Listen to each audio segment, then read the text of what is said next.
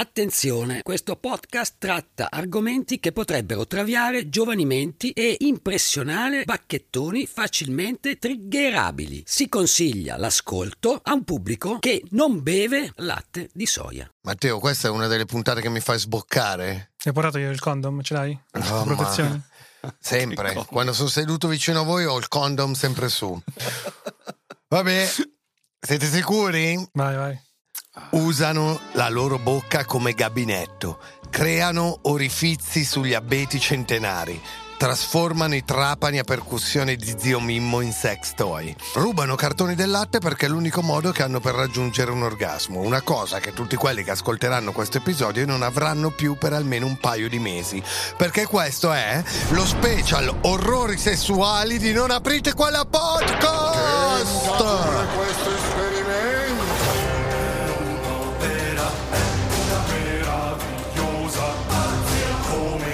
chiama non aprite quella podcast mi sento male siamo noi veri assassini non mi guardi attacco Ah, è un'opera meravigliosa. Oh, benvenuti a un nuovo episodio di Non aprite quella podcast, lo show che racconta tutto ciò che esiste di inquietante, misterioso e maligno. E in questo episodio sperimentiamo anche una versione audio della castrazione chimica. Io sono J-Ax e qui in diretta ma registrata dagli studi di Willy Lorbo, nell'unica zona non gentrificata di Milano con me il dottor Pedari. E Matteo Hot Sexy Night Lenardon.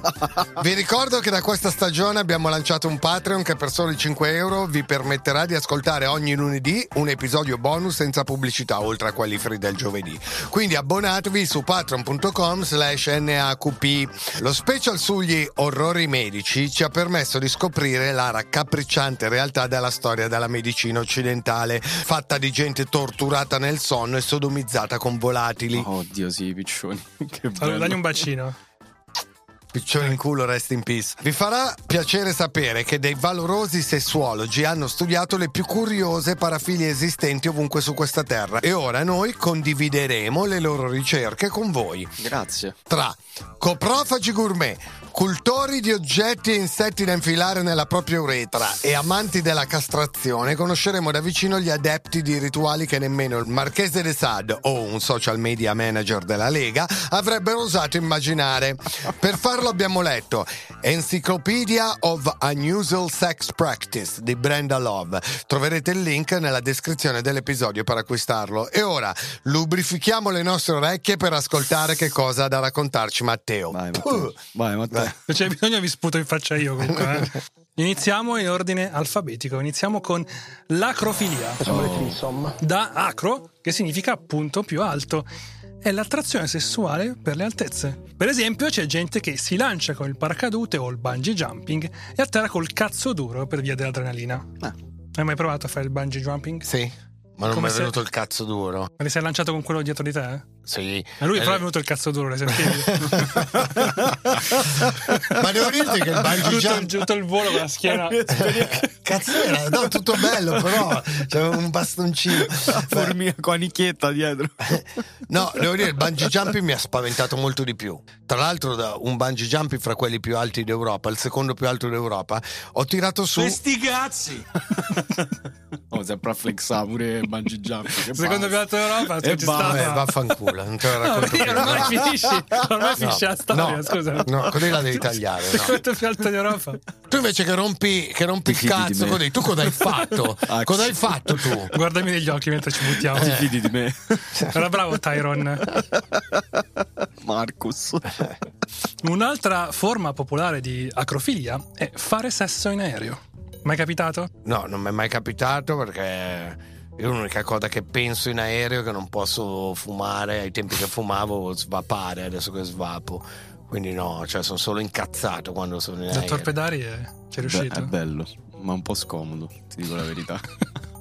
Poi non devi. Poi adesso comunque da quando si è diffusa la moda negli anni 90, no? Che tutti volevano far parte di questo Mile High Club, Eh. per poterlo dire adesso sono attentissimi gli assistenti di volo quando entrano un uomo e una donna in bagno. Orecchie, ascoltano. corrono subito lì a interrompere Una perché sanno benissimo quello che vanno a fare. Una volta si potevano fare certe cose.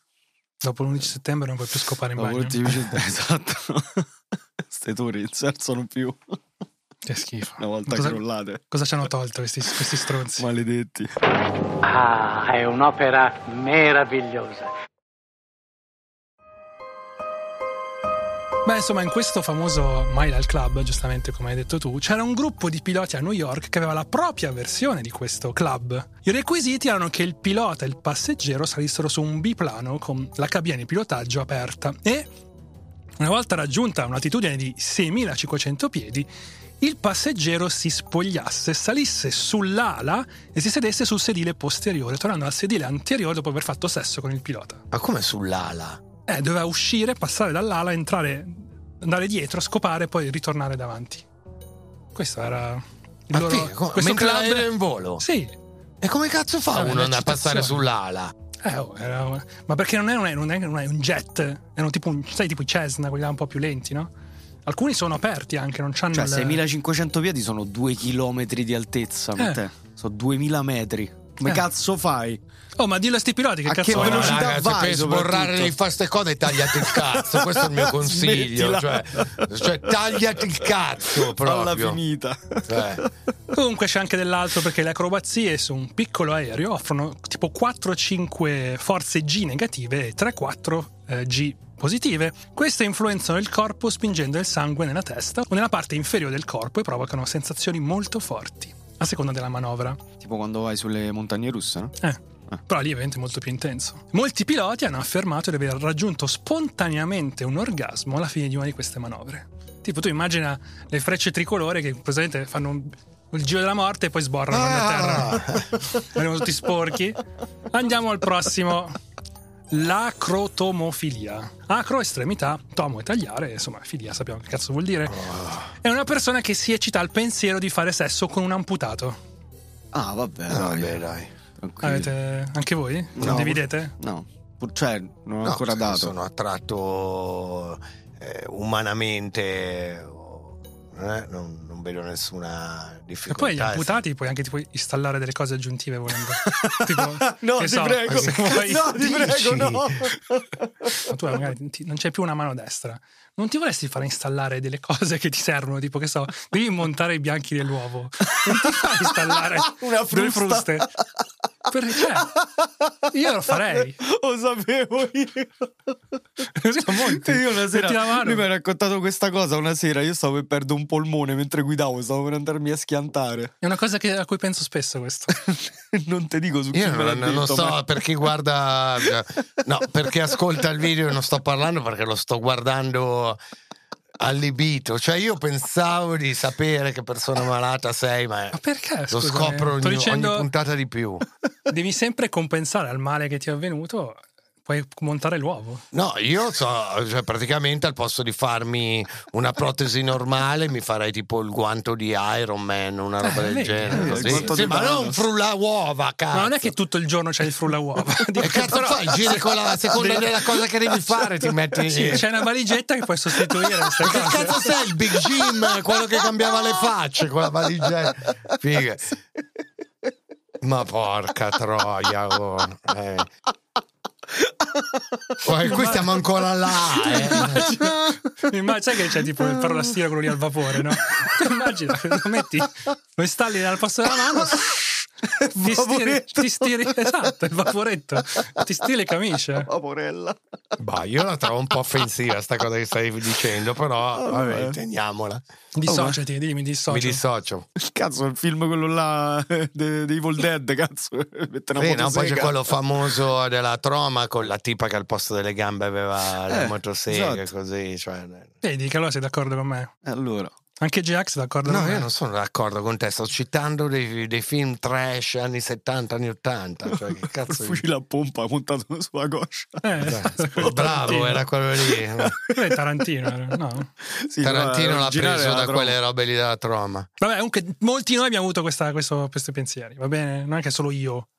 Se non fa Tarantino è figo, se faccio io sono malato. Non capisco, solo perché voglio montare delle, delle- una meringa voglio fare. Eppure l'amico di Weinstein era lui. Quindi... Eh. Comunque, questi acrotomofili hanno piacere dell'idea, insomma, hanno- amano l'idea di poter far sesso con un amputato e a volte convincono un partner consenziente a farsi bendare una mano o un piede. Il dottor Eustace Chester ha scritto di un uomo che costringeva sua moglie a zoppicare per tutta la camera da letto con le stampelle prima di scopare. Così, cioè, mette le stampelle e fai, vai, vai da destra a sinistra finché gli veniva il cazzo duro e poi scopavano. Se no non gli alzava. E questo doveva andare avanti tutta la stanza finché non gli si alzava il cazzo. Ci sta, ci sta, ci sta. Infatti diventava impotente se lei non lo faceva. Oh, vedi. Cioè, questa è è incredibile sta cosa. Non è che dici è una cosa in più. No, se non lo fai a me non mi si alza. Fine. Ma ragazzi, ma da dove arriveranno queste cose? Cioè, Immagini lui che gira nelle parti stampelle. dell'ASL col barzotto, col durello. Comunque, per fortuna, insomma, se anche voi condividete questa passione, esistono molti club per appassionati di mutilati. molti club, è pieno. Sì, molti. Andiamo al prossimo, l'autofagia, ovvero l'atto di mangiare la propria carne. No, ecco, stiamo già Eccoci partendo malissimo. Fine. A questo proposito, lo psichiatra Richard von Kraft-Ebing ha raccontato il caso di un uomo che in giovane età si infatuò di una bella ragazza, ma invece di desiderare un rapporto con lei fu sopraffatto dal bisogno di mordere un pezzo della sua carne Sua e mangiarlo. di lui o sua di lei? Sua di lei? Fammi finire la cazzo di, di frase.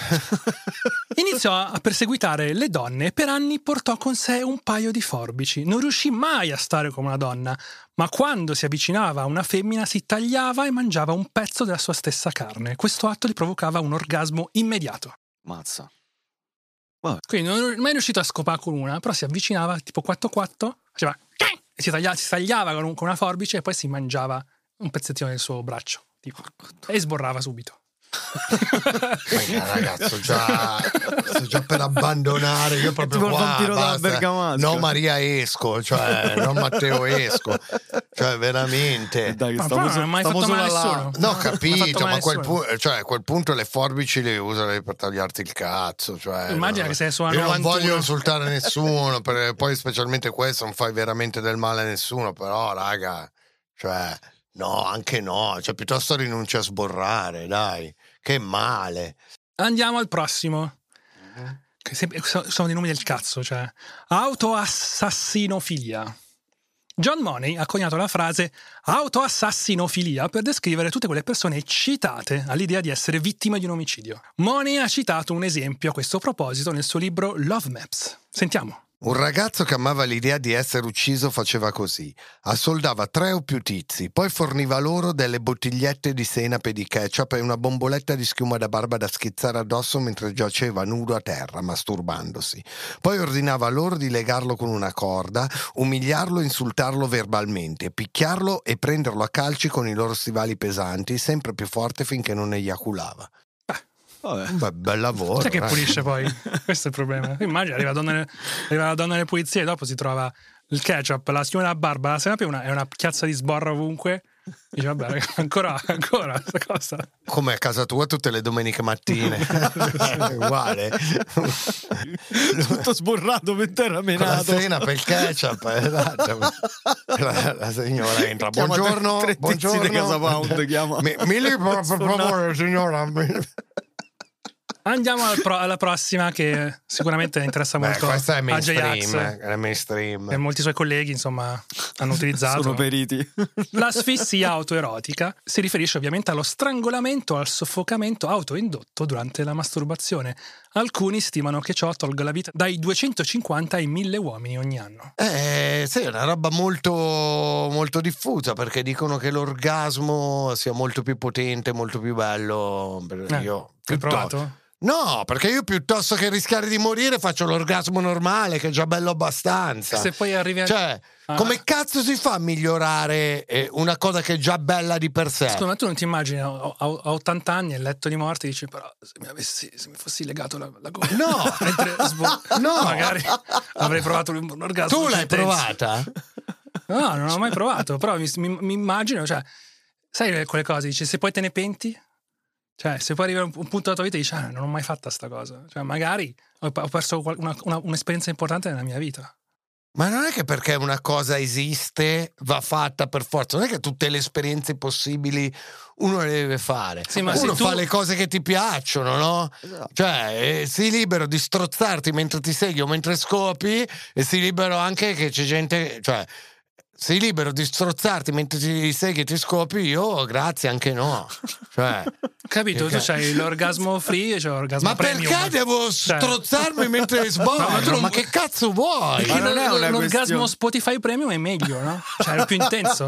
Quello free devi interromperti le cose. Non è la stessa pubblicità. cosa. Ma che cazzo dici?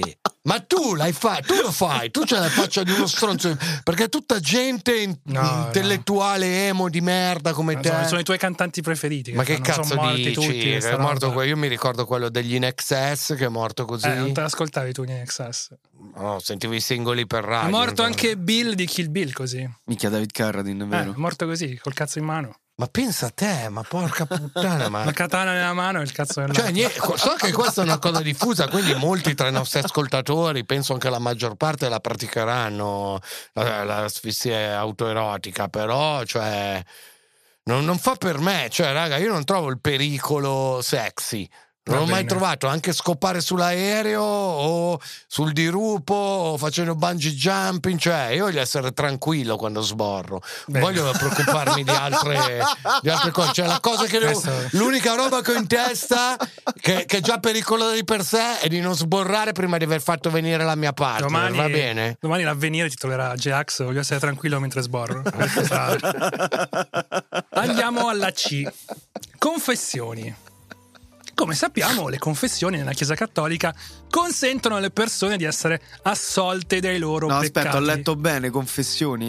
Eh, Ma insomma, queste confessioni producono anche torture sessuali per molti preti. Tra il 1215 e il 1614 questi sacerdoti si ritrovarono improvvisamente soli nella stessa stanza con donne attraenti ai loro piedi che confessavano dettagliatamente ogni tipo di attività sessuale che sperimentavano, desideravano o addirittura fantasticavano. E molti sacerdoti cedevano alla tentazione sotto questa strana forma di seduzione sessuale. Alcuni preti infatti chiedevano che le donne si spogliassero e venissero frustate da loro come penitenza. Oh la madonna. Altri invece preferivano chiedere alle donne di essere frustati da loro. Ma prima, ma sborrare basta, nessuno. Cioè, sorella.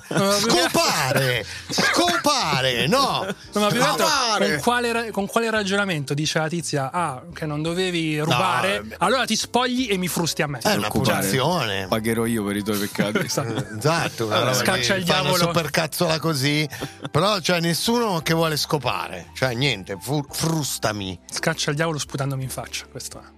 La Chiesa inventò il confessionale e ne rese obbligatorio l'uso nel 1614, sperando di alleviare l'antica tentazione. Cioè, quello che oggi vediamo è nato appunto per evitare, insomma, che vedessero preti nudi che si facevano frustare. Un urologo nel 1841 riferì che i sacerdoti avevano un drammatico aumento del numero di perdite seminali dopo aver ascoltato le confessioni.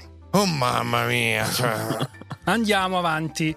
La coprofagia. vabbè, no, dai. Come tutti sappiamo, è l'atto di mangiare feci per il proprio piacere sessuale. La coprofagia ha una lunga storia e sappiamo che ha perso la sua popolarità solo negli ultimi tre secoli. Per secoli, infatti, la merda ha avuto molte applicazioni. Sentiamo. John Money, in Love and Love Sickness, racconta di madri eschimesi che un tempo pulivano i loro bambini che avevano appena fatto la cacca con la lingua, un'azione materna naturale tra molti animali. Cosa ne pensi tu? Che hai avuto un bambino? Che cazzo c'è di, di sessuale? Eh, Ma poi, quando, ma poi quando tornava il marito a casa gli dava il bacetto. probabilmente. Sai quando si salutavano sfregandosi il naso? E forse per È quello. per quello abbiamo scoperto il perché che il bacio eschimese si dà col naso. Un antico e popolare afrodisiaco consisteva in una formula di sperma umano mescolato con feci di falchi. Eh, hai capito? Se non vi tira il cazzo, provate questo. Le feci umane erano anche un rimedio medico comune utilizzato per curare un'ampia varietà di malattie. Per esempio, il 19 febbraio 1905, il Journal de Médecine di Parigi riportava un articolo del dottor Schuring in cui elencava la coprofagia insieme a varie altre scoperte mediche degli ultimi 200 Ah, anni. scoperta medica la, la coprofagia. Eh, lo consideravano. Certo. Il seguente elenco, tratto dal libro di John Burke, Scatologic Rights of All Nations. Che bello comunque. Ma che cazzo di libro fai un libro?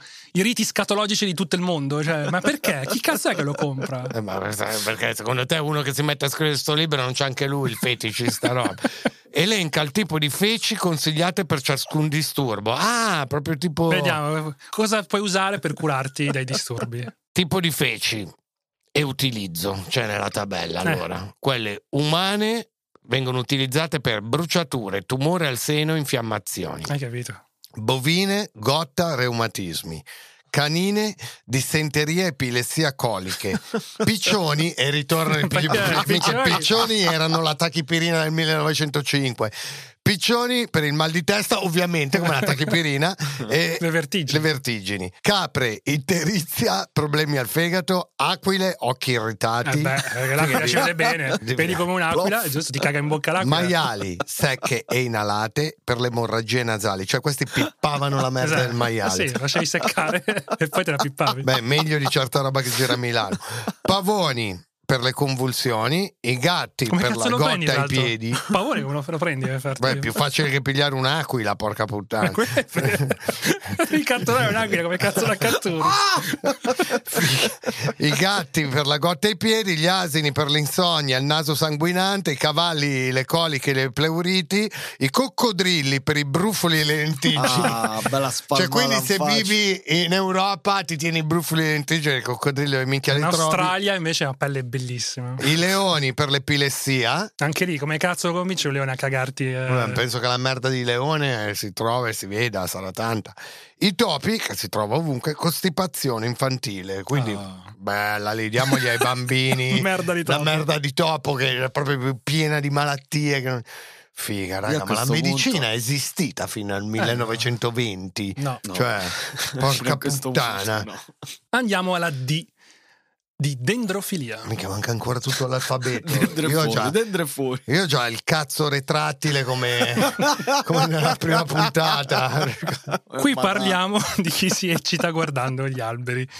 Gli alberi sono sempre stati, infatti, simboli di fertilità in antichità e gli uomini per secoli in certi giorni sacri andavano nei campi ed eiaculavano sugli alberi. Sì, ma oh, io ho visto appena adesso una tipa sui social, eh, sai quelle notizie del cazzo che girano, Eh. Che si è sposata con un albero, dice di, ave- di fare sesso con Ma quest'albero. sì, ma questo, appunto questa è una para- parafilia, dendrofilia. Thomas Gregor, un antropologo, trascorse del tempo con la tribù Mehinaku del Sud America negli anni 60 e raccontò di una storia popolare che coinvolgeva un uomo con un albero. E sentiamola. Un uomo scoprì un buco notevolmente gratificante in un albero. In base a cosa? Scusate, puoi capire se un buco è gratificante. Ma poi è duro, cioè, io perché, cioè, come cazzo fai? Cioè, boh. Subito lo iniziò a utilizzare ignorando completamente sua moglie e le sue amanti. Un altro uomo costruì una vagina artificiale di foglie alla quale si affezionò allo stesso modo. In entrambi i casi i colpevoli furono visti da altri abitanti del villaggio che spaccarono il buco con un'ascia Ma perché? e strapparono a brandelli la vagina di foglie. Adesso non me ne posso scopare io, non te ne scopri manco tu. E basta. E basta, perché non è giusto. E io, damma- io te- basta. Perché c'hai la figa di Io te foglie tu? spacco e Perché? basta. Io non ho la figa di foglie, perché tu sì o no? Cioè, scusa. Ah, In entrambe le storie, gli uomini si comportarono come se le loro compagne vegetali fossero state vere donne. Piansero per le piante morte, si rasero i capelli e la cintura venne rimossa in segno di lutto. Andiamo alla E di emetofilia. Minchia, La Z non ci passa più, ragazzi. Si riferisce a coloro che sono eccitati dal vomito o dal farsi vomitare addosso. Queste persone solitamente ingeriscono vino o urina e poi lo vomitano, a volte sul loro partner. Alcuni uomini incoraggiano deliberatamente la loro ragazza a mangiare e bere fino a scoppiare. Ma come vino o urina? Cioè, ragazzi, passa dal vino all'urina, così in mezzo ci stanno Il tante vino cose. è la droga di passaggio all'urina. Ok. Successivamente sfruttano questa condizione per stimolare il vomito utilizzando il pene durante un affellazio. Fanno mangiare la tipa fino a con la panza piena, è piena come un uovo, e poi gli, eh, gli mettono il cazzo in gola e questa vomita. Ah. E tutti sono contenti, sono tutti contenti. Quella ha mangiato, lui ci ha, ci ha- gli ha Non vomitato. ingrassa perché ha vomitato, Eh, quindi... È tutto perfetto. Oh mamma mia. Andiamo alla successiva voce. Gli eunuchi.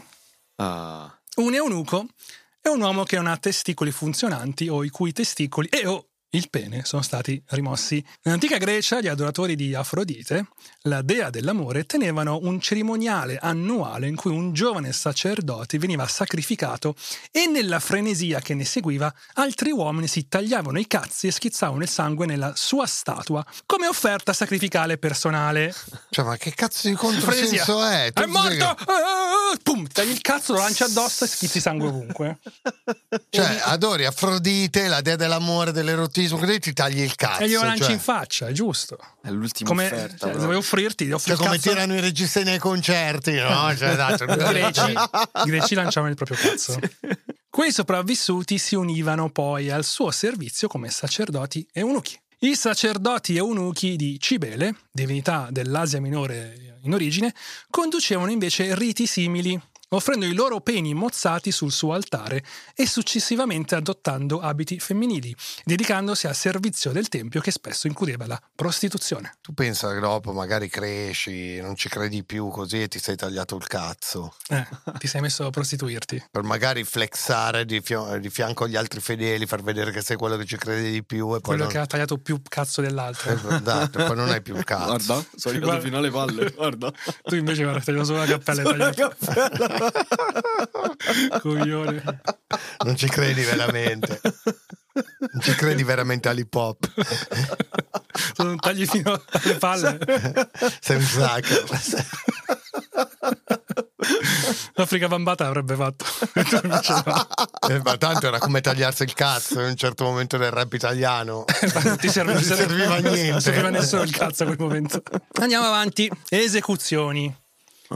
Alcune persone sperimentano una stimolazione indiretta guardando gli altri affrontare la morte tramite esecuzione. Lo psichiatra Hirschfeld ha scritto di numerose donne che si masturbavano mentre guardavano o aspettavano il finale di un'esecuzione e le orge che ne seguivano. Eh, Gli inglesi di fine Ottocento sostenevano che per abbattere la resistenza o gli scrupoli di una donna bastava convincerla ad assistere ad una pubblica esecuzione.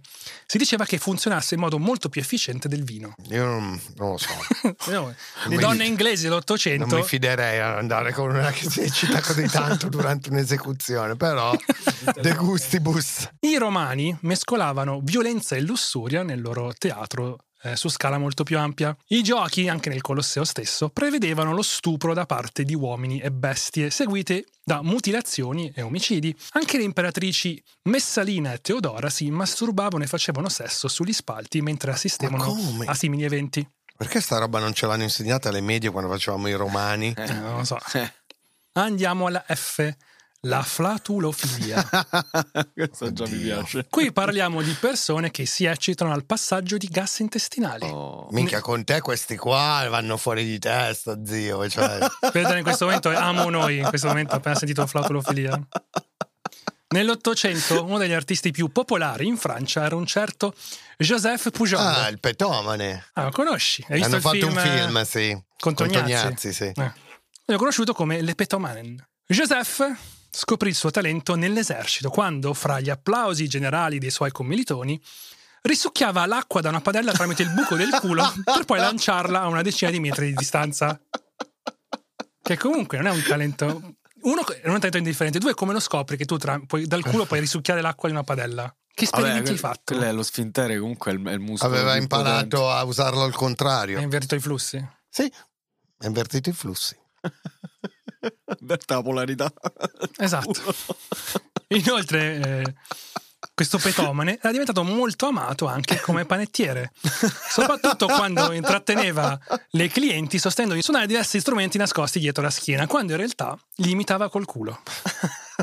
Cioè, letteralmente, tipo, cosa vuoi sentire il, violino? E lui lo scorreggiava il violino. E, e la gente diceva: Ah, caspita, come fa a suonare il violino? C'ho un violino nel culo. No. Cioè, riusciva a fare so? le note col culo. Sì. Eh certo, perché poi se fai si esce il soffietto di flauto, vivo lo- del violino. l'oboe, tutto faceva. A un certo punto, insomma, un talento straordinario viene invitato a esibirsi a Marsiglia, ottenendo un enorme successo che lo porta velocemente a fare sold out al Moulin Rouge a Parigi. Le sue specialità erano infilarsi una ocarina nel culo e suonare O Sole Mio o la Marsigliese fra le ovazioni del pubblico. Cioè, capisci che questo suonava l'inno nazionale col culo e la gente applaudiva? Questo è rispetto ai francesi. Sì, no, ma rispetto a lui, volta. eh, Cioè, tu pensa anche al significato dentro, io suono l'inno nazionale col culo. Cioè, Con l'ocarina poi, non so se avete visto l'ocarina, quella, quella di Zelda, quella di piccolina, che tieni così, che sembra una conchiglia. Ma i feticisti seri vogliono ben altro. E ora leggeremo una lettera scritta da uno di loro. Ero io il mio registratore vocale e una splendida ragazza che mi guarda negli occhi e mi dice... Sono pronta a scorreggiare. Per poi aggiungere... Sei pronto? Ho risposto di sì e lei mi ha fatto una grossa scorreggia direttamente in faccia. La scorreggia stessa è stata registrata benissimo. Non C'aveva sentivo i nostri microfoni, c'aveva. sì, ambientali. Non sentivo alcun odore perché il suo sedere spremeva premeva contro il mio naso e lo chiudeva. Che miseria, che sfiga. E quindi dispiaciuto, giustamente. Zazzapogna dietro. Dopo spiaccicato. Abbiamo provato un paio di volte a farla scorreggiare mentre era a quattro zampe in modo da poter poi tirare indietro la faccia e annusare le sue scorregge. Ma non sembrava mai funzionare. Circa 15 minuti dopo la sua prima scorreggia ha annunciato Ho un'altra bella scorreggia. Sei pronto? Me oui chérie. Quindi me ne è esplosa un'altra grossa proprio in faccia. Purtroppo ha conosciuto un tizio che vive molto più vicino a lei, Aia. con cui sta sperimentando cose che a me non piacciono, tipo la pioggia dorata. Tu immagini che comunque tra quell'ambiente cioè, dici ma che schifo questo che si fa pisciare in faccia mica uno che Eh, mica uno sano come me che si fa scorreggiare. in bocca cioè. Pertanto sospetto che perderà presto interesse nei miei confronti. Ma le ho scritto la settimana scorsa e le ho suggerito di incontrarmi in modo più professionale che l'avrei pagata per ogni scorreggia in piena regola in faccia mentre il registratore è molto vicino. Cioè, la, la pagava a scorreggia comunque cioè, proprio cioè, oh, rispetto comunque Ottimo. Se scorreggi ti pago, se non scorreggi zero. giusto cioè, la prestazione abbiamo anche alcuni annunci ascoltiamoli La mia bocca è la tua toilette. Scorreggia sul mio naso. Siediti sulla mia faccia e lasciami annusare profondamente la tua scatola dell'amore. Mamma mia. Ma tu annunci dove? annunci online Schiavo vuole che il padrone scorreggi nella mia bocca. Minchia Matteo, mi viene a sboccare, porco zio. siamo solo la I siamo. Appunto, Ma quando stai con le donne tu le fai scorreggere ti, ti trattieni mi trattengo. Vado in bagno. È anche una roba, cioè, che penso che il mio matrimonio sia durato così tanto anche per quello. e Eh. tu trattieni e scorreggi da 30 anni Vado in bagno. da 30 anni trattieni Non è che trattengo le scoregge, vado in bagno a scorreggiare. Si vive male così. Se sono con voi scoreggio Cioè, se, stai, liberamente. se stai dormendo Eh, ti, viene- ti alzi posso dal letto controllare- e non vai posso controllare, non è che mi sveglio. Scusa, se scorreggi si sveglia, scoreggia. si sveglia tua moglie non l'ha mai sentita Amore, sei tu? Eh, la porta che cigola. Ibristofilia. Ne abbiamo parlato negativamente diverse volte. Sono tutte quelle persone eccitate dall'idea di stare con un partner noto per aver commesso un crimine, come Vabbè, ad questo esempio ce l'hanno Ah. tutti. stupro, omicidio o rapina mano armata. Cioè, Eh, una le cifra- persone che, segu- che- che scrivono a chi sta Una in carcere. cifra di, di- di tipe ce l'hanno. Non so se anche i tipi, io non, non ho mai conosciuto nessuno che scrive le lettere alle tipe in carcere. Beh, non è in carcere ora, però una volta ho visto sul, sul profilo di Amanda Knox su Instagram un signore di circa boh, 65-70 anni lasciare questo commento sotto un, sotto un post normale, stato, parlava del- insomma, della sua gita in montagna e scriveva il tuo unico crimine è non essere mia. Basta. Quindi immagino che abbia comunque, insomma, questo- anche lui questo kink, questo signore. Ultimi romantici. Gli uomini che vivono in carcere hanno spesso rapporti continuativi con tre o quattro donne contemporaneamente, in media. È possibile che le relazioni evolvano anche in matrimoni, ma la maggior parte si conclude se il prigioniero viene rilasciato. Proprio, è un po' come quello di prima che doveva convincere la moglie a camminare con le stampelle, è la stessa cosa. Sotto i sette anni non li ricondannano in sette vita.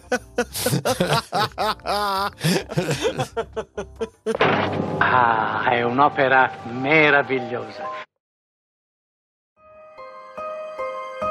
Infusione scrotale. Oh no, lasciate stare lo scrotto. Come dai. l'infusione scrotale. L'infusione scrotale è il processo mediante il No, quale no, una soluzione no. viene iniettata nella sacca scrotale. No, no, no, no. L'effetto visivo dell'infusione scrotale ricorda un palloncino pieno d'acqua. No, aia, aia, aia, Ah, le aia. palle No, quelle gonfie. in realtà gli uomini non riferiscono alcun dolore derivante da questa procedura e sostengono che un vantaggio si riscontra la mattina dopo, quando la soluzione filtra nel pene facendolo gonfiare fino ad avere le dimensioni di una lattina di birra. Senti, se non fa male, perché mi stanno facendo male vuoi- le palle proprio adesso? non vuoi il cazzo alla lattina Heineken? Non la vuoi? Sì, ma non per un'infusione, vorrei esserci nato col cazzo. No, la tina. no, non so se è così utile. Cioè. Leggi l'infusione scrotale. Gli accessori utilizzati per questa procedura sono forbici, nastro di pronto soccorso, un angiocatete o un ago ipodermico calibro 20G, un sacchetto di plastica da un litro di soluzione salina, un'asta per flebo o un gancio sul soffitto, tubi di plastica, guanti lattici e tamponi imbevuti d'alcol. Non ce la faccio. roba. Non ce la fa- La soluzione salina viene riscaldata anticipatamente fino a raggiungere la temperatura corporea. La temperatura non serve per il comfort del paziente, ma piuttosto per evitare che il sacco scrotale si restringa come avviene normalmente quando esposto all'acqua fredda o al ghiaccio. Certo. Questo restringimento ostacolerebbe il processo di espansione essenziale per l'infusione. L'area scrotale viene tamponata con il tampone imbevuto di alcol e l'ago inserito circa 2,5 cm direttamente sotto la base del pene al centro dello scroto.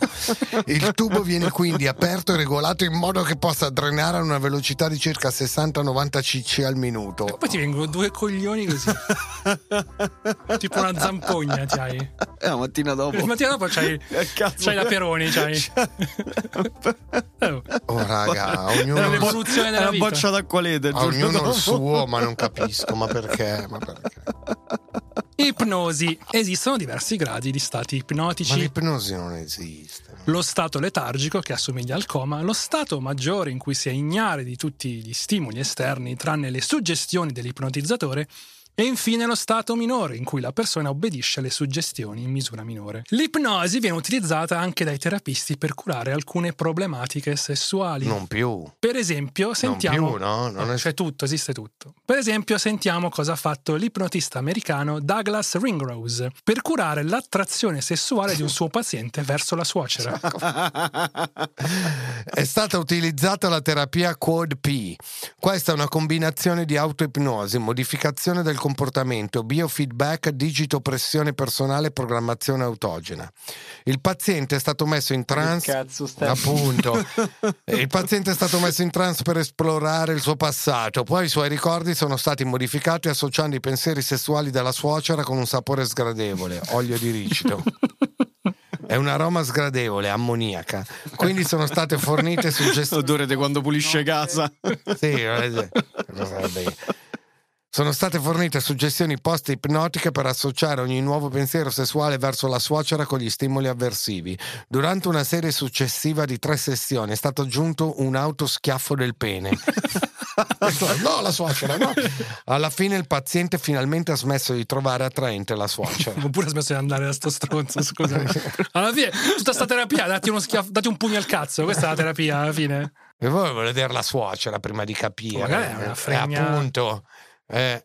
Esiste anche un ipnoterapeuta della Florida, un certo Michael Stevers, che usa l'ipnosi per ingrandire il seno delle donne.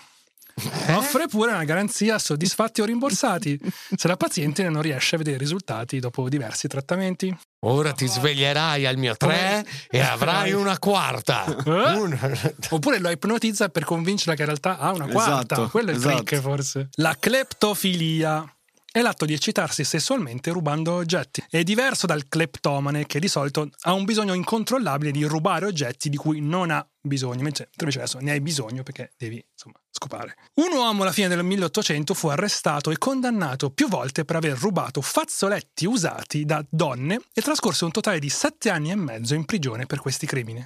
Eh, Sette anni e mezzo per i fazzoletti usati. Cioè, Gli stupratori venivano lasciati dopo tipo tre giorni, questo sette anni per rubare i fazzoletti usati. Vabbè, 800. Che schifo. C'è un limite a tutto. No, L'omicidio, ok, ma rubare i fazzoletti no, eh. Cercava di coprire il furto acquistando fazzoletti e tentando di scambiarli senza che la donna lo scoprisse. Aveva anche una sua strategia personale. Gettava un fazzoletto in strada davanti a una pedona, sperando che lei lo calpestasse mentre passava. Se succedeva, questo gli provocava un orgasmo immediato. Ma che Ecco, cazzo lì è troppo facile però. Le eh. lanciava un fazzoletto là, Eh, no, se ho una ci passava sopra... Niente, È così è bello. cambiare le mutande. Così è bello però, basta poco, non, non c'è nessuno, lei non si accorge neanche di pestare il fazzoletto. Ma tecnicamente non è eiaculazione precoce questa. Cioè, se tu mi- vedi una che calpesta istantaneamente, vieni. Beh, non sarebbe male comunque una vita così, eh. Eh, tu pensaci, no? Pensaci tu. che cazzo vuoi da me? Beh, quando- soprattutto quando sei giovane, così che è un problema anche Trovare eh, partner. Trovare partner così. Cioè, Però sai- le donne non hanno consenso, non, sanno- non hanno, non hanno espresso il loro consenso di però- calpestare il tuo fazzoletto di merda. Hai Stai usando il corpo delle donne per venire facendole calpestare il tuo fazzoletto. Ma hai ragione, non ci avevo Caso pensato. chiuso. Basta. Mamma mia. Il cleptofilo preferisce rubare oggetti feticci e avrà un orgasmo sia mentre li ruba, sia successivamente accarezzando gli oggetti stessi. Vabbè, la roba di rubare le, muta- le mutandine, Eh, la banca intima è abbastanza Sì, diffusa. Ma anche non è che devono essere specificatamente qualcosa legate insomma, al sesso, anche cose che so, rubare questo, per esempio, non so, rubare una tazza. Sai quanti tuoi fan Mm. verrebbero rubando la tua tazza? Oh, oh. Ad esempio, come dicevi tu, una persona con un feticismo delle mutandine ruberà la biancheria intima delle donne. Marco Bergamo. Uno con un feticismo dei capelli può arrivare dietro una donna, tagliarle i capelli e fuggire. Eh, Danilo Restivo faceva Wow. così. È vero. Il killer di Elisa Claps, eh, che praticamente aveva non so quanti buste di capelli che aveva raccolto in Italia e poi in Inghilterra dove era scappato. Restivo andava proprio sugli autobus, si metteva dietro le tipe zac, e si portava sempre dietro No. la forbice. Sì, sì. Uomini con feticismo delle scarpe a volte si sono avvicinati alle donne e sono fuggiti con le loro scarpe. A volte sottraggono invece oggetti intimi come tampax, assorbenti mestruali, reggiseni e deodoranti. Cioè, raga, comunque fra il reggiseno e il Tampax ci corre un deserto in mezzo. Cioè, Cioè, sfilare un tampax di sorpresa ci vuole una certa insomma, manualità. Un'altra categoria cleptofila è quella in cui gli uomini rubano la biancheria intima del partner sessuale occasionale come souvenir personale. Indipendentemente da ciò, l'atto di rubare con il suo intrinseco rischio di essere scoperti innesca naturalmente una scarica di adrenalina che dà le stesse risposte fisiche che si hanno durante il sesso. Andiamo alla clismafilia. Qui si parla dell'uso erotico dei clisteri. Dai, ma Pratica. ti hai rotto il cazzo. pratica molto popolare Mm. fra gli antichi egizi. Gli egiziani usavano spesso i clisteri perché credevano che tutte le malattie fossero causate da un accumulo di rifiuti tossici nel corpo e le medicone usavano i lassativi, Ah. vomito e clisteri per alleviare molti disturbi. Giusto? Cazzo vuoi? Tu hai Ma medicone? I francesi del XIX secolo fecero rivivere questa credenza cominciando a usare le purghe fino a quattro volte al giorno. Non so se stiamo notando come ci sia sempre un trade union, per usare il francese, fra le cose perverse ai francesi. Eh sì, l'abbiamo scoperto in queste- quest'ultima stagione di brutto. Ai francesi gli piace, gli piace divertire. Però c'era un trend fino a pochi anni fa di farsi il lavaggio del colon, non lo sai? Sì, sì, certo, la coloterapia. Sì, proprio era un clistere enorme. ma certo, ma fa ancora di moda, infatti. Ancora oggi si fa. Tu l'hai mai fatto? No. Torne quando parlo con te mi succede automa- automaticamente. Una scarica di merda che mi cattiveria esce. gra- gratuita, proprio Ci te così. odia proprio. Mica c'è odio qua proprio. No. si pensava. No. I francesi del XIX secolo fecero rivivere questa credenza cominciando a usare le purghe fino a quattro volte al giorno. Quattro volte al giorno di purghe. Si pensava che i clisteri migliorassero la carnagione, aggiungessero vigore alla Costituzione e curassero l'impotenza. Eh, poi? Il giornalista scientifico Charles Panati ci illumina su questa usanza. I limoni di, di posterior, ovvero i farmacisti addestrati a somministrare clisteri, arrivavano con un Scusami, assortimento di erbe Ma siringhe. vuol dire limonatori di posteriori? Esatto. Limonadie. Che vuol dire? Beh, penso che quelli che fanno la limonata, no? Limonatore. Spremitori di posteriori. spreme- spremitore di culi? Non lo so, eh, la, la- butto lì, eh, poi aspetta. Può essere. Limonadie. Limonadier sembra... cioè, però limonata di culo non è male. Eh, limonadie in italiano, eh? Limonata di culo è un bel titolo, eh. Stappatore. il limonadier è letteralmente il cavatappi, sì. Quello è. Arrivavano con un assortimento di erbe e siringhe. Le erbe erano mescolate e si poteva scegliere tra punte di clistere esotiche come guscio di tartaruga, madreperla o oro. Mm, anche flex. Pure, pure le skin, cioè, le cover. I clisteri di tabacco erano popolari e davano alla persona a cui venivano somministrati una sensazione di benessere dalla quale presto diventava dipendente. Questi clisteri hanno portato a un'altra forma di farmaco rettale, il clister... il clister di fumo. Vedi? It's your people questi. Il limonadier utilizzava una speciale pipa che infilava nel retto del suo paziente e in cui soffiava il fumo di tabacco. o gonfiava. Questa è diventata una procedura popolare per rianimare le donne svenute. Oh, oh, svenuta, è Oh, svenuta. svenuta, raga. Vedete che Fumategli il nel culo. c'è, c'è stato anche un momento dove si pippava col culo. Eh, Lo sapevi? Ok, Ma tutto ciò che va via rettale è molto più Ma pure intenso. la, la vodka. Butt chug. Ah già, è vero, minchia. Tingevi il, Ti coso, il tampax subito. nella vodka e la mucose a non finire. Oggi i cristalli di vino e di caffè sono molto popolari a causa degli effetti dell'alcol o del contenuto di caffeina. Domani quando veniamo a registrare facciamoci un clistere di caffè. Chiamiamo. Mando Turbo Fiocco a comprare un clistere, tre clisteri perché non voglio dividerli Da- con da voi, Starbucks. usarlo stesso. E ci facciamo uno Starbucks, gingerbread. Su Amazon c'è Cor Vitale, il vero affare, clistere caffè, miglior caffè per clistere. A quanto pare c'è una- un tipo di caffè giusto da infilarti nel culo. C'è anche la recensione che inizia solamente per il clistere, così non ti puoi sbagliare. no, non metterlo lì, no! Non nella moca, nel culo. Lactofilia è un termine usato per indicare l'eccitazione sessuale causata dal seno in allattamento. Un tempo si pensava che il latte delle madri che allattavano avesse poteri curativi. Il latte materno veniva utilizzato come profilassi contro le malattie degli occhi. Alcune madri sperimentano l'orgasmo durante l'allattamento del bambino e qualsiasi orgasmo farà sgorgare il latte da un capezzolo in allattamento. Come questa lactofilia ce l'ha anche Homelander in The Boys. Sì, è vero. L'orgasmo durante l'allattamento non è una caratteristica esclusivamente femminile. Hirschfeld scrisse di un uomo che sperimentò solo tre orgasmi durante tutta la sua vita e tutti questi si verificarono mentre tentava di allattare Eh? un bambino. Lui. Lui tentava di allattare un bambino e ha avuto tre orgasmi. Tutte- sono, sono i, su- i suoi unici tre orgasmi nella vita. Questa cosa è un po' malata. Sì, no, ma Matteo, veramente, cioè, mi stai castrando chimicamente. veramente. Alcuni Schifo. popoli antichi erano confusi circa il perché i maschi nascessero con i capezzoli. I nativi dell'antica Gallas in Sri Lanka risolsero il problema amputando i capezzoli dei neonati maschi. No, non servono un cazzo, via. Basta. Cioè, Temevano che questo simbolo femminile avrebbe creato codardi in battaglia. Melissofilia. Le punture di api vengono utilizzate per prolungare la durata dell'orgasmo. ma come? Porca Migliorare Ma dove esattamente? sul pene. Eh, Migliorare le sensazioni. Aia! ma ma t'ha mai punto un'ape? Non sul Tu pene. non sei mai uscito all'aperto? No, Eh, t'ha appunto un'ape freschi, sul gonfia. corpo? Sì, sì, sul corpo. Eh, sul ma braccio. presente che cazzo di male può fare sul cazzo una puntura d'ape? Eh, Ma muori, muori, io muoio solo a pensarci. ma aspetta di ascoltare i benefici di questa cosa.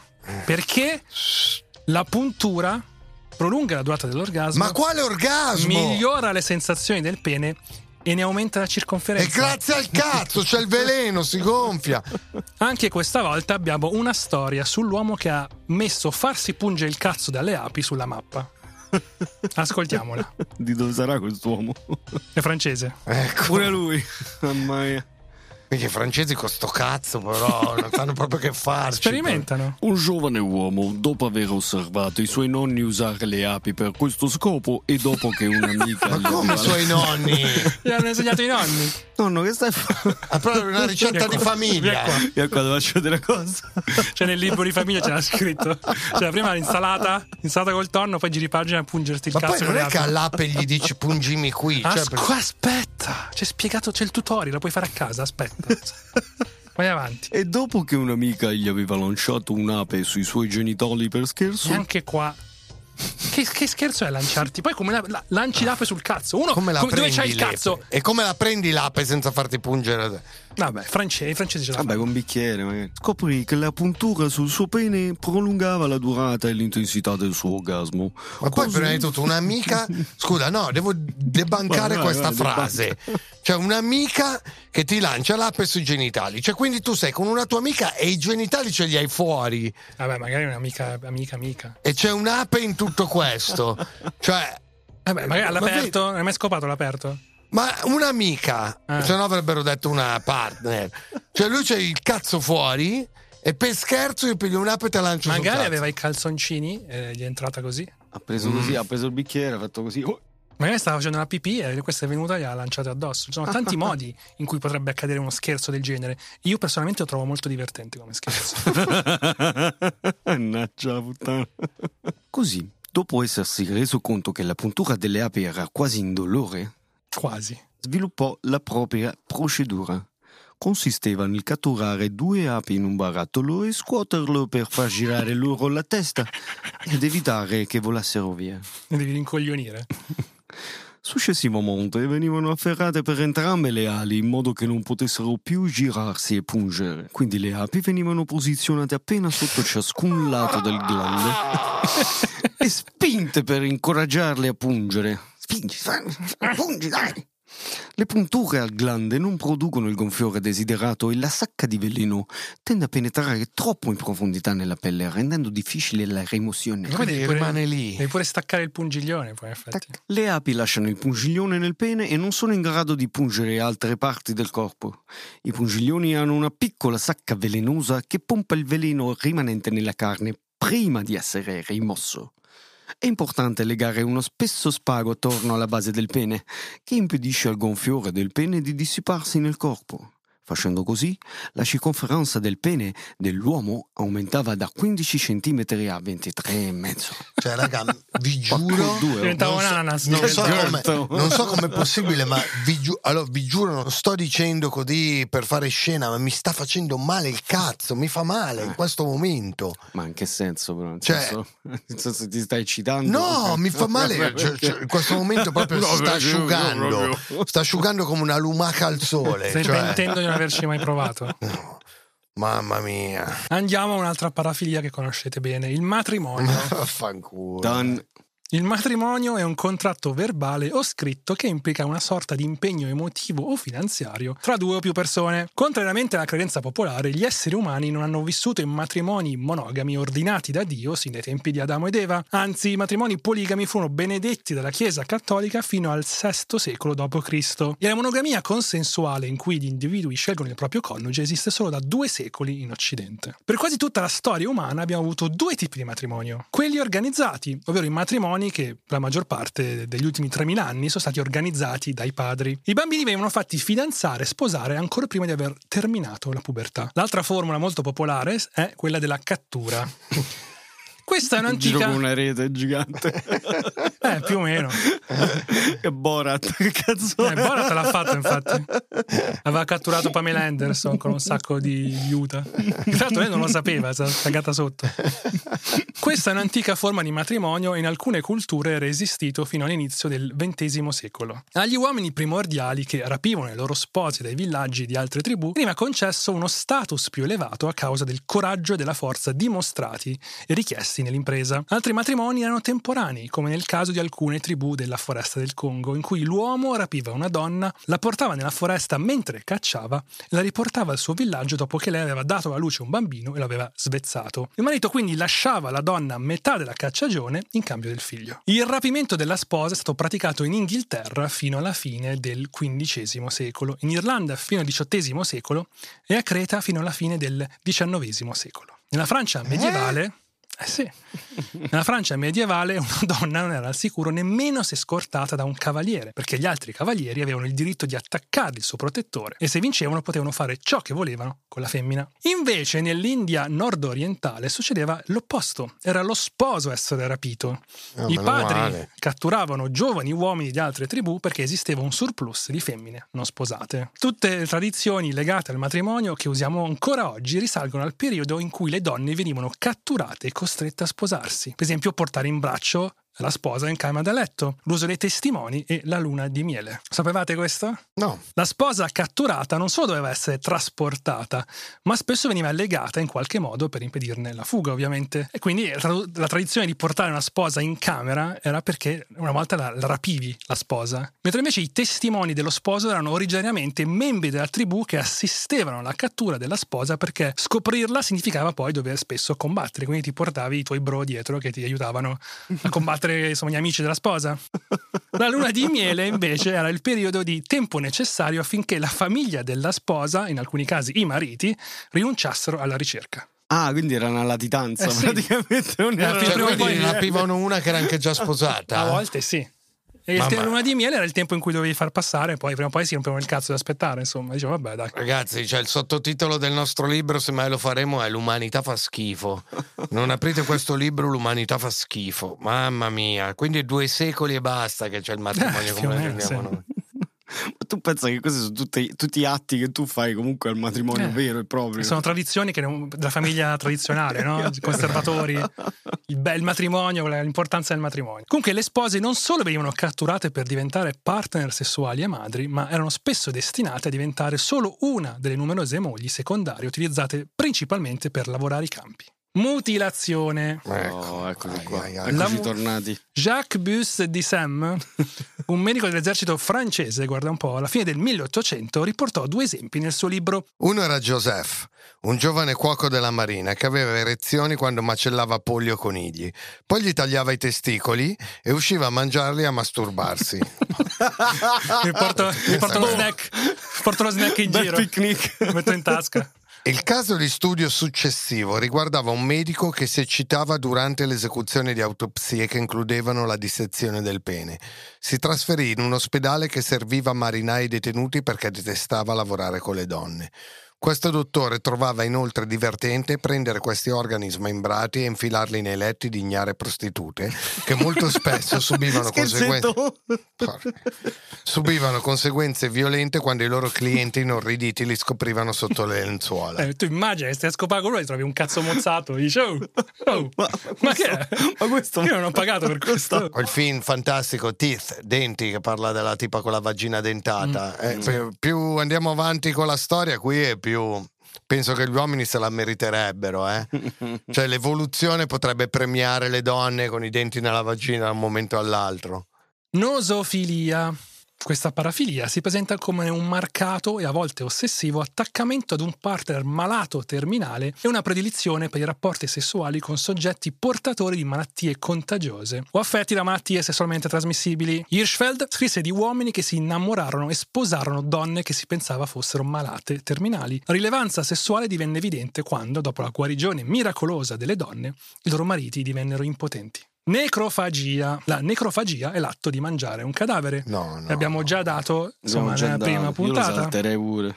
Saltiamolo, esatto. No, uno dei casi più bizzarri si è verificato nel sud degli Stati Uniti. Visto che già ne abbiamo parlato in due puntate, aggiungo solo una casistica inedita a questa categoria. Vi ho lasciato apposta per questa puntata. Grazie. Una donna del sud degli Stati Uniti ha ripetutamente invaso le bare della, della tomba della sua famiglia e ha mangiato i genitali del marito, del figlio e del fratello defunti. Ah, Tecnicamente incesto mortuario, non mancava la necroincesto. Sì, oppure crystal meth, cioè una delle due cose. La oclofilia, da ocolos, folla o massa o popolo, ovvero tutti coloro che sono sessualmente eccitati dalla presenza di una folla. Ciò può includere orge in cui le persone sono circondate da altri che fanno sesso o grandi raduni in cui artisti e partecipanti sono seminudi e premuti l'uno contro l'altro. Tu sai quante persone che ti guardano mentre canti magari stanno venendo e tu non lo sai.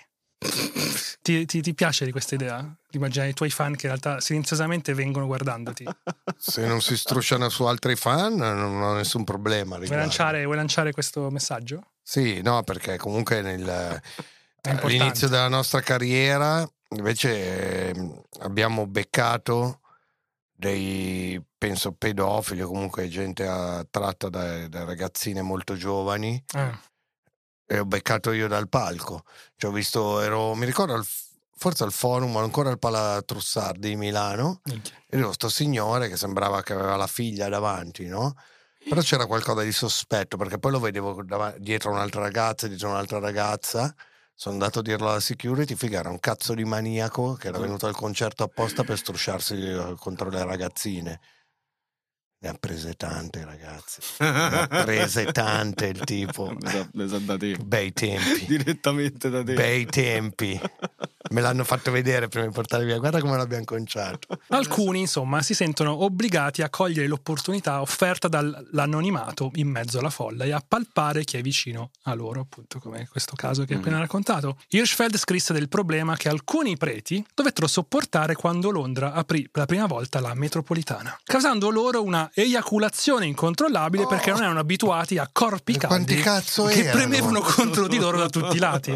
Quanti Eh, erano? Cioè, Metropolitana, la metropolitana- metropolitana. Sì, ma ho capito quanti erano sti qua che avevano sta parafilia. Alcuni- evidentemente alcuni non è mai successo nella loro vita di essere toccati, insomma, schiacciati da altre persone e questi venivano. Più che altro, cioè, come vai? Cioè, vai da un dottore, sì, scusi, dottore, cioè, io vado, vado alla metropolitana Vai, purtroppo... vai a vivere in campagna da solo, in Alaska, figa. eh. Oculofilia si riferisce all'atto di leccare il bulbo oculare. Dai, ma come leccare il bulbo oculare? Ma che leccare, sbattimento. leccare il bulbo oculare di un partner travolti dall'eccitazione sessuale. Cos'è Cioè, che quindi questo è tenere l'occhio aperto così e farti leccare Eh, gli occhi. Farti leccare il Io bulbo. lo facevo. Vedi? Ce l'abbiamo qua. Ma come? Però per scherzare, non ne traevo Che- che- Eh, questo è quello che ha detto la poezia. Che si ride. No, io cavolo scherzo. cercavo di estrarglielo con la lingua. Vabbè, niente. Questo sembra essere raro, ma ci sono diversi casi, tra cui uno riportato di una donna che per raggiungere l'orgasmo avrebbe dovuto leccare il bulbo oculare del suo compiacente amante maschio. Nelle Filippine una prostituta è diventata famosa per aver offerto agli uomini di penetrarle l'orbita dopo la rimozione dell'occhio di vetro. Vabbè, ma. No, dai, basta, Matteo. Chiudiamola qui alla O perché io non riesco ad andare più avanti. Cioè, io ho dei dolori o Non- dei so- però, dolori scusami, eh. sotto le palle Se ci cioè, in pensi- questo momento. Gli scopi l'occhio, ma forse gli scopi qua- anche il cervello a un certo punto. Sapio sessuale. Cioè, Matteo, io sono qua a farmi scopare il cervello da te continuamente, cioè non è bello. Questo no, è vero, questo è letteralmente sapio sessuale. Cioè, se tu ti scopi l'occhio di questa tizia, diventi sapio sessuale perché gli scopi il cervello. Caso chiuso, grazie. Il mio TED Talk è finito. Vabbè, andiamo avanti rispetto a scopare le orbite oculari delle prostitute nelle Filippine.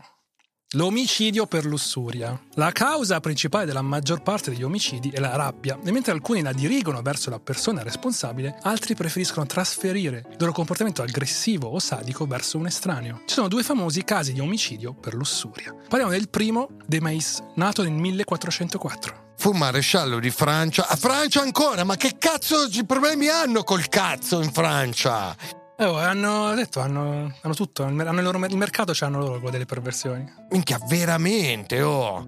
Fu maresciallo di Francia sotto il re Carlo VII e, e luogotenente protettore di Giovanna d'Arco. Ah, ma minchia, sì! Questo è, è- è un pazzo, ne ha, ne ha combinate di tutti i colori, sto Ah, tipo. conosci? Sì, conosco la sua storia perché poi hanno tentato di cancellarlo dalla storia perché, mh, per non rovinare il mito di Giovanna d'Arco, perché questo era un bro di Giovanna d'Arco, veramente era Ah. un Quando lui è sostenitore. morto è impazzito. Ma cioè, era, un, era un maledetto questo qua, un- veramente un perverso, Lo so, un c'è- eh, c'è scritto in quello che stai per leggere. Pedofilo, bastardo. Dopo un tentativo fallito di salvarla dalla tortura e dal rogo, divenne amareggiato e vendicativo contro il dio che aveva permesso la sua morte. Gilles iniziò un regno di terrore in cui strangolò e tagliò la gola a quasi 800 ragazzi Porca con atti troia. di mutilazione, vampirismo e necrosadismo. Alla fine fu processato nel 1440 e condannato a morte per strangolamento. 200 anni dopo, la contessa Elisabetta Bathory d'Ungheria, uccisa circa 600 ragazze, le tenne incatenate in una prigione, le dissanguò e poi si bagnò nel loro sangue nella convinzione che questo le avrebbe restituito la giovinezza. Dopo aver terminato questi bagni, preferiva farsi leccare il sangue dal corpo dei suoi schiavi invece di usare un asciugamano ruvido. Andiamo avanti. Pediofilia. Attenzione, ho detto pedio, Eh, me ne sono accarato. perché qui parliamo della passione sessuale verso le bambole. Sentiamo la storia di una persona con questa parafilia. Un uomo californiano con il feticismo delle bambole faceva così. Rasava i capelli delle teste delle Barbie e poi ingoiava le teste per produrre eccitazione sessuale. Come ingoiavo le teste? Le radiografie una volta hanno mostrato sei teste di bambola nel suo intestino. Una volta passate attraverso il tratto digestivo, le bolliva e ripeteva il processo. Perché giustamente non puoi sprecare troppi Sì, soldi. dai, ma questo ce l'aveva solo lui. Oh, no, roba- esiste. La trazione sessuale per le bambole. Vabbè, così. non, non ci sono vittime in questa cosa, quindi va bene. No, Poi le, sai che le cosa- bambine a cui rubare Barbie, probabilmente. Vabbè, magari le compra. Vabbè, speriamo. Modifica il pene. Eh, questa è super diffusa. Super diffusa. Impianti, partiamo dagli impianti. Le tribù del sud-est asiatico hanno usato per secoli campanelle, pietre, gioielli, avorio, oro, perle, palline e conchiglie da impiantarsi nel pene. Le campanelle avevano le dimensioni di un piccolo uovo di gallina e a quanto pare erano sempre fatte di metallo con un granello di sabbia, lingua di vipera essiccata o un altro oggetto all'interno. Se ne potevano inserire nell'asta del pene fino a una dozzina. I re erano soliti rimuoversi dal pene una di queste palline o campanelle e donarla a una persona meritevole di grande onore. Tieni. Ti rispetto. Tieni la tua Questo, campanella. questo La mia segno campanella del segno- cazzo. Segno della mia stima nei tuoi confronti. Tieni. Paolo Mantegazza ha scritto delle campane che ha visto usare in India. In tutto il paese dell'India si trovano vecchie prostitute che vendono campanelli d'oro, d'argento e di bronzo. Le donne amano gli uomini che li usano perché quando vengono cuciti nella pelle del membro provocano un rigonfiamento di enorme lunghezza di tutte le parti genitali. Quindi affermano che i loro maschi hanno una resistenza maggiore e danno loro un piacere molto maggiore rispetto ai, ai Ah, nostri, certo, non hanno più la rispetto ai sensibilità poveri europei. Insomma, per la diciamo. sensibilità del cazzo, ovvio che duri più, cioè non senti più niente. Fatto così perché il tipo è di Monza. Comunque. Eh, giusto. Mm. La Yakuza, ovvero la mafia giapponese, inserisce ancora oggi le perle sotto la pelle dell'asta del pene. Viene tagliato un piccolo foro e la perla viene inserita e fasciata finché la ferita non guarisce. Gli uomini eseguono questo intervento come parte di una tradizione in cui aggiungono una perla al pene per ogni anno trascorso in prigione. Mamma mia. Altro che quelli che si tatuano la goccia sull'occhio. Infatti, tagliati il cazzo e mettiti una perla dentro. Cocciuda. Inoltre le perle rendono il pene più grande e gli danno una sensazione diversa. Piercing. I piercing non sono gli anelli al naso o alle sopracciglia, in questo caso si riferisce alla perforazione temporanea della pelle. Parliamo infatti di perforazione di glande e sacca scrotale. In pratica tramite aghi o chiodi, ax, ti vengono inchiodate le palle a una tavola. ti vengono inchiodate le palle a una tavola impedendoti il movimento. Proprio così, col martello. Il pene e i testicoli vengono tirati verso l'alto attraverso un foro rotondo tagliato al centro e lo scroto viene poi allungato e bloccato agli angoli. I testicoli vengono occasionalmente forati, ma esiste il rischio che l'ago si rompa, si sposti e laceri il tessuto o introduca agenti patogeni nel testicolo. Quindi mi raccomando, quando lo fai, fai attenzione. Io non ce l'ho più il cazzo dopo sta puntata, ragazzi. Sono liscio come una bambola eh, sotto. Eh. Utensili elettrici. certo. eh. Gli utensili elettrici utilizzati nei giochi sessuali includono trapani, tagliasiepi, torni per legno, tagliaerba, levigatrici e motoseghe elettriche modificate. Ce l'hai qualcosa di questo? C'ho tutto, ma C'hai non lo tutto a uso come gio- nei giochi Perché sessuali. la tua fantasia è limitata. La Dovresti cappella, aggiungere un po' di pepe nella tua vita sessuale. la cappella è un po' rugosa oggi. Invece passa la levigatrice. Cristo santo. Oh, hai portato la levigatrice. Allora non mi, Allora non mi ami, non mi ami veramente. Ma poi il tornio, ragazzi, il tornio è grosso, è grosso. Figa, che minchia ci devi Che fare col tornio? invece. Il tagliaerba. Fischia. Magari il tagliaerba. No, il tagliaerba non la falciatrice, magari quello che ha il. Quello là col filo. col filo, esatto. Adesso vi spiego tutto, ragazzi. Grazie, meno male. Non mai. Le persone che si impegnano in molte di queste attività corrono il rischio di mutilarsi, e di causare gravi lesioni. E grazie al cazzo. Però fanno questo. I trapani in pratica sono stati adattati per la penetrazione no, uretrale. No, no. la penetrazione uretrale. Ho, capito. La penetrazione uretrale, inserendo un lungo batuffo di cotone tecnico, cioè quelli usati per pulire all'interno dei PC o le console di gioco. Quello più rigido con la forma. Man- ho capito. Quello che devi staccare. Stai dai 20 dentro che tutte appiccicate. sì. Allora lo, lo, metti nel mandrino del trapano e lo usi, lo accendi, ti trapani l'uretra. Ah, però secondo me è una bella sensazione. Oh, ti sai? giuro, mi fa male, mi fa male, basta. Tu cioè, te la pulisce, ti dà, sai che ti dà. Vabbè, clean. ma io non penso che andrà tipo. La mia full... uretra è piccolissima, ragazzi. Cioè, non, come, non entra nulla. Però pensa a sta cosa. Cioè, l'uretra è talmente. Ma pensaci sensibile. tu a sta cosa, andiamo avanti. è talmente fin. sensibile che mo stasera vi ortramano. faccio vedere io. Trappano la PlayStation e... È proposto a Bosch questo? Io faccio il Bosch, il reparto lavassi- lavatrici. eh, Vabbè, pa- farà col trapano. Fuori Bosch, secondo me. Bosch. Bosch. Non vi preoccupate perché voi eh, fa male.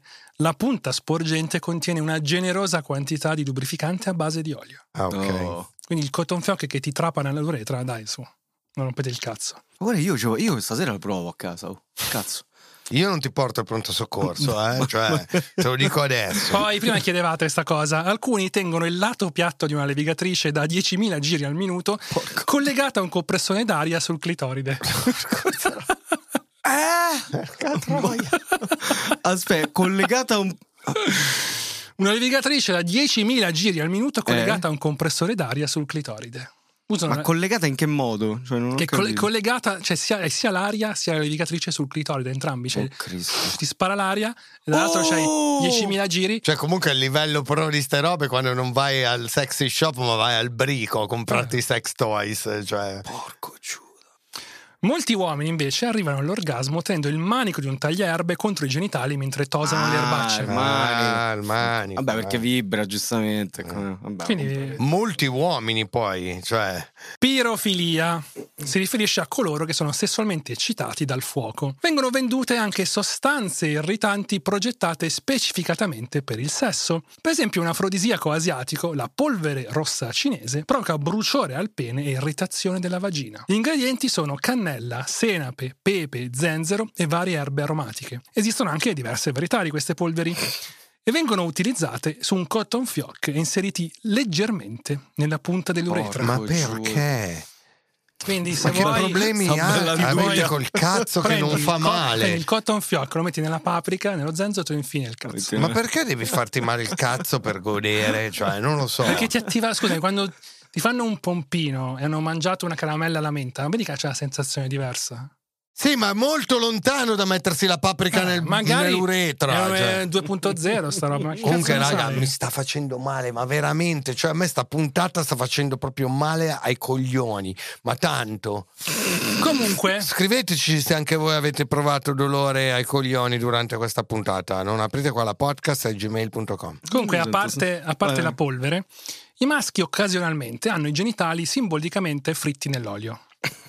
L'olio, Simbolicamente fritti nell'olio. l'olio viene posto in una grande tazza e i genitali vengono immersi nell'olio per alcuni secondi. L'olio bollente. Sì. La sensazione è simile al calore dell'acqua in una vasca bollente. idromassaggio. Ma che cazzo dici? È l'olio caldo. L'olio rimanente viene lasciato raffreddare sui genitali per fungere da lubrificante per alcuni atti sessuali. Sì, Cazzo panato. Non hai mangiato. Poi la farina. Cazzo fritto. La siderodromofilia si riferisce a coloro che sono eccitati dai treni. Le coppie a volte prenotano una cabina e fanno sesso in piedi davanti al finestrino mentre il treno attraversa una città o una stazione. Altri si infilano nei bagni o si intrufano nelle Madonna, cabine. scova nel cesso di un treno. Che. Ah! Cioè, fa già schifo pisciare nel sesso di un sì, treno. capito? Mamma mia. Siamo arrivati all'ultima. Mm. La sitofilia. Oh. Non c'è niente con la Z. no? Perché poi sarà una sorpresa in un'altra puntata. Ah, ok. Quello con la Z. Tanta zoofilia. Bravo. Beh, Sarà una Abbiamo bella puntata. una puntata dedicata completamente alla zoofilia. Te l'ho detto, al tipo che si fa inculare dal cavallo e muore. E te lo fa- ti faccio vedere poi il video. No, io non lo guardo. il Spoiler, video. raga, spoiler. Cioè, Lo per quanto possa voler bene a questo podcast, io non guardo. Lo guarderai, sarà sul nostro Patreon. Sitofilia si riferisce a coloro che utilizzano il cibo per scopi sessuali. Sentiamo una pratica BDSM legata alla sitofilia. Il partner maschile viene prima immobilizzato, quindi viene preso un piatto di carta che viene tagliato in modo da creare un foro di 5 cm al centro. Il piatto viene tenuto sopra i genitali maschili e questi vengono tirati in modo che i genitali sembrino ora serviti su un piatto. Spaghetti tiepidi con le polpette vengono serviti nel piatto e con la forchetta in mano a un maschio indifeso viene detto che sta per essere nutrito con le sue stesse palle. Che cazzo sto leggendo? Aiuto! Devi fare un taglio in un piatto di carta, ci fili il cazzo E le sopra- palle? e Le palle, sopra ci mettono sopra gli spaghetti con le polpette e tu ti devi mangiare con gli spaghetti. Ah, e devi vabbè. fingere che siano Ma le tue tu palle. stesso che hai- Sì. Non importa chi mangia le polpette, ma ogni filo di spaghetti viene avvolto sensualmente attorno al pene e succhiato attraverso le labbra prima di essere mangiato. Un altro uso del cibo è quello di prendere una prugna leggermente tagliata, snocciolata e spinta sul glande eretto. Una volta fissato può essere inserito nella vagina del partner raggiungendo Eh? volume e pressione per entrambi i partner. Una prugna, ti metti una prugna sul cazzo e ci Che scopi. e scopi. Siamo arrivati alla fine di questa puntata. Cosa ti è rimasto nel cuore? La voglia di spaghetti. Raga, cioè, Spaghettata di mezzanotte?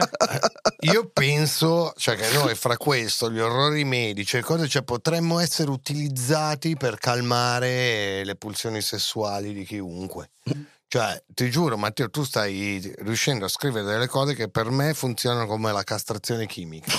Cioè, ogni volta che facciamo una puntata del genere, io poi non trombo per due o tre mesi. Eh, Quindi ti ringrazio.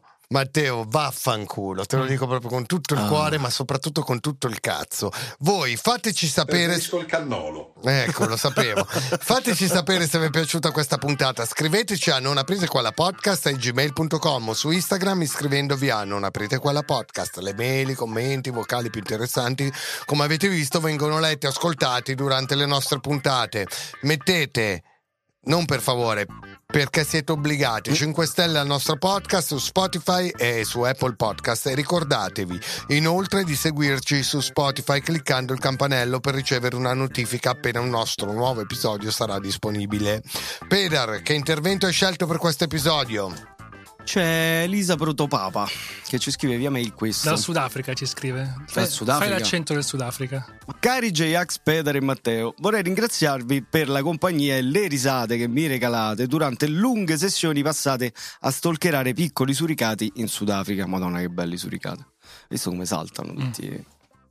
Sono un'etologa impegnata nella ricerca di queste famose manguste presso il Kalahari Research Center e ogni sera riassumo in inglese le vostre puntate a tutti gli altri ricercatori che si trovano qui. Sei palle.